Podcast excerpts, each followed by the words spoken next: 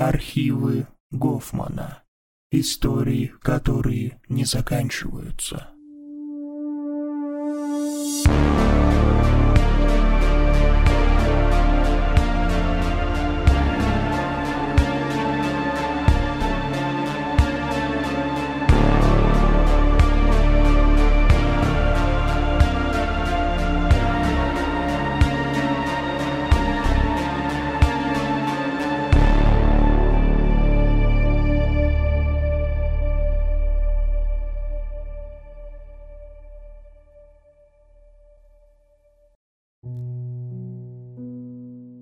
Мне было 13, когда пропал мой брат Билли.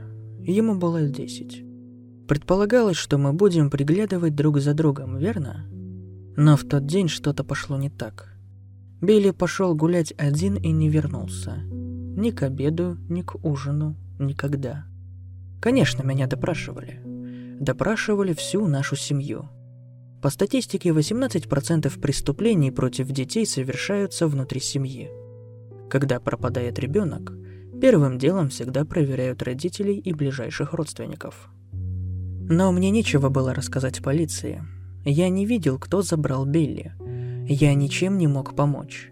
Никто никогда не обвинял меня в том, что случилось. Мне было всего 13, и меня там даже не было. Но если бы был бы в тот день с Билли, то этот человек, кто бы он ни был, может быть, не полез бы к нам. Если бы ему нужны были бы мы оба, два мальчика, для продажи или каких-то извращенских дел, о которых я не хочу думать, он бы подкараулил и забрал нас двоих, правильно? Но он забрал только Билли. Значит, он почти наверняка был из тех типов, которые не выслеживают жертв специально, а катаются по округе в поисках подходящего уязвимого ребенка.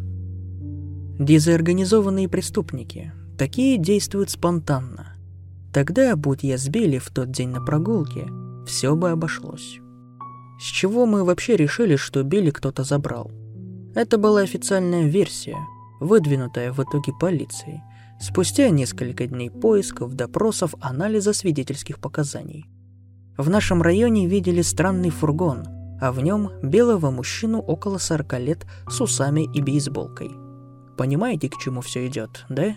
Практически эталонный педофил-похититель детей.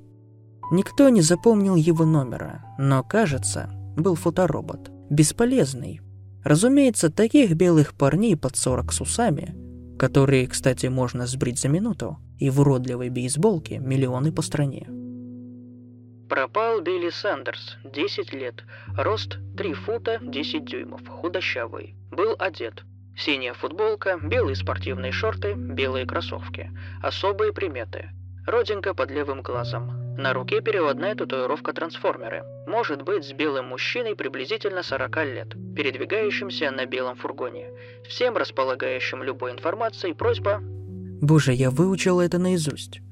Нам звонили с требованием о выкупе, разумеется. Три раза три разных человека, ни один из которых не имел никакого понятия, где находится Билли. Полицейские объяснили мне, что это обычное дело, когда пропадает ребенок. Телефон разрывается от всяких полусумасшедших очевидцев и мошенников, надеющихся продать хоть за пару тысяч информацию, которой у них нет. Билли так никогда и не нашли. Но следовало отдать должное, родители никогда не переставали надеяться. Он у этого человека, его забрали силой, возможно, с ним делают плохие вещи, мы никогда не говорили, какие именно. Но он жив и однажды вернется. Что-то произойдет. Этот урод умрет, получит удар, попадет с окопом. Его собьет машина, просто замешкается, и у Билли появится возможность сбежать. Он выберется и вернется к нам. Однажды.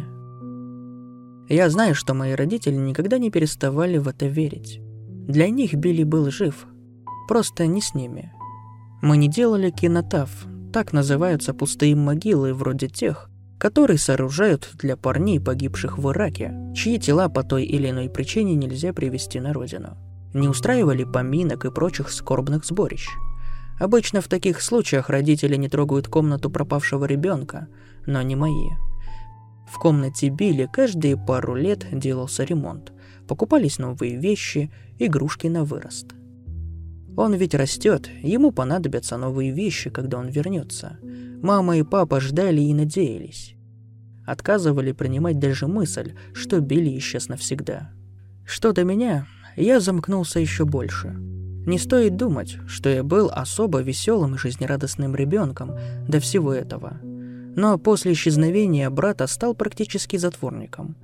Родителей это не слишком беспокоило, скорее наоборот. Кто же захочет потерять еще одного ребенка? После школы я сразу возвращался домой и проводил большую часть времени в своей комнате.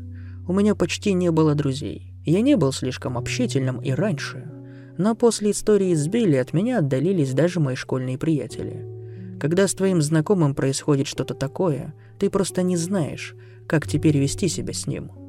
Самым простым и лучшим кажется просто отойти, не трогать его. Вдруг он травмирован, переживает и не хочет сейчас ни с кем говорить, тем более веселиться. Стоит ли удивляться, что учеба не особо задалась с того дня, и в колледж я так и не поступил – Хотя все говорили мне, что я способный. Я бы, наверное, мог поступить, если бы постарался. Но мне уже мало что интересовало. После 18 я остался жить в доме родителей. Хотя, надо сказать, и с ними уже не было особо близких отношений. Нет, они никогда не винили меня в том, что произошло. Но не могли простить за то, что я единственный в нашей семье принял и смирился с тем, что Билли не вернется – что его больше нет. Билли вернулся спустя шесть лет после своего исчезновения. Его взяли в каком-то притоне в Пасадине, то ли с ворованной кредиткой, то ли с поддельным чеком. Я толком не разобрался, всем было не до таких деталей, сами понимаете. Важно, что в полицейском участке Энджел, этим именем он пользовался последние годы, вдруг назвал свое якобы настоящее имя – Билли Сандерс. Он назвал день и год своего похищения, описал свою семью, описал похитителя. Это действительно был парень в фургоне. Он предложил подвести Билли до дома, и тот согласился. Я сразу сказал, что мой брат был не настолько глуп. Но кто меня слушал в тот момент? Тот мужчина, Гарри, действительно делал с Энджелом то есть сбили, нехорошие вещи. Мать рыдала, когда читала стенограмму допроса. Я тоже глянул одним глазом. Видел я вещи и похожи в криминальных хрониках. Энджел еще легко отделался. Гарри пил запоями. В 15 Энджел уже практически вышел из его контроля. Убегал, занимался проституцией, воровал по мелочи и употреблял наркотики. И возвращался к папочке, как он называл Гарри, когда становилось совсем туго. Энджел рассказывал, что помнил свою настоящую семью, но считал, что слишком поздно к нам возвращаться. Что мы не примем его таким, что слишком многого уже нельзя исправить, и все в таком духе. Но несколько недель назад Гарри утонул в ванной. Пьяным, разумеется. Энджел вытащил его, даже пытался делать искусственное дыхание, но в итоге понял, что это бесполезно, и на помощь звать не стал. Собрал всю наличку и ушел, куда глаза глядят. Глаза глядели в знакомом направлении. Точка, притон, полицейский участок. Надо признать, Энджел действительно был похож на моего брата, и даже родинка под левым глазом, и некоторые детали он действительно знал.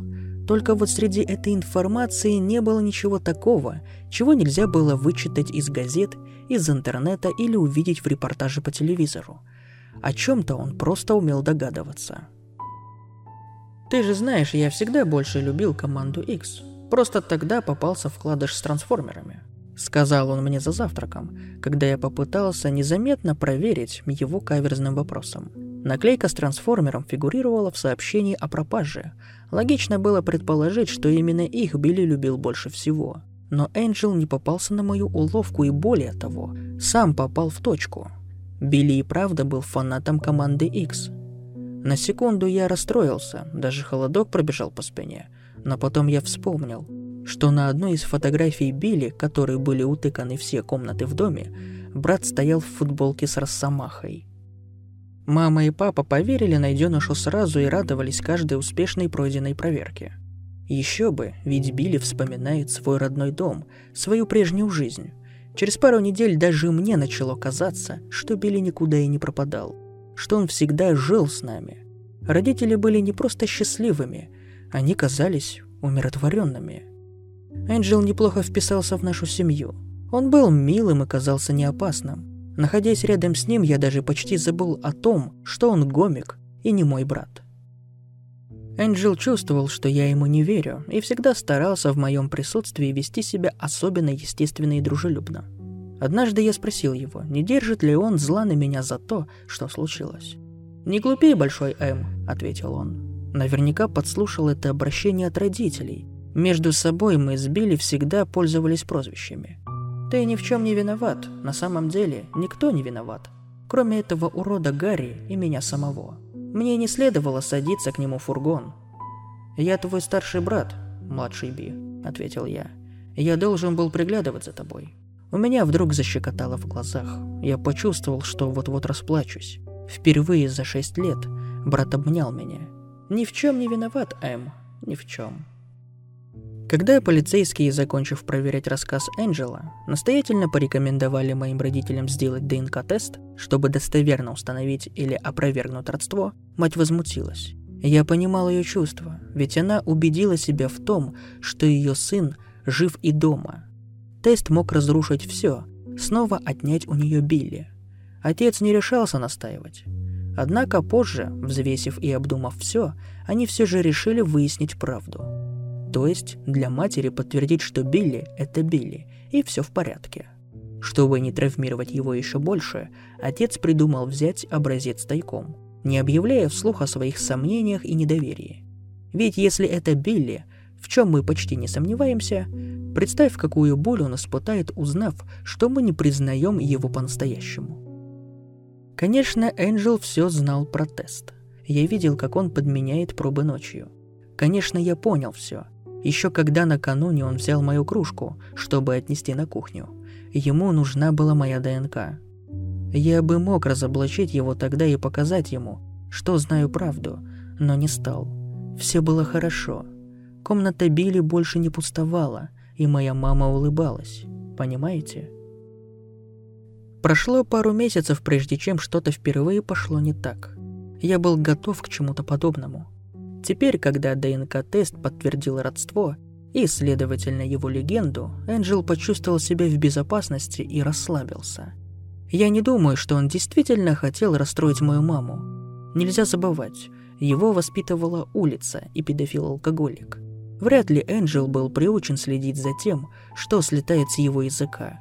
Он просто сказал то, что сказал, и это заставило мою мать заплакать. Этого я не собирался так оставлять. Этот парень здесь для того, чтобы радовать моих родителей, а не расстраивать их. Я тащил братца в туалет между нашими спальнями, чтобы родители нас не слышали. «Мой брат не сказал бы такого нашей матери», – строго сказал я ему. «Ты больше не в притоне, а в приличном доме. Ты должен следить за своими манерами и поведением». Он фыркнул и попытался обойти меня. «Ты всего на три года старше меня, Большой М. Не воображай, что станешь мне папочкой. Если ты не уследил за мной шесть лет назад, то это не значит, что можешь начать сейчас.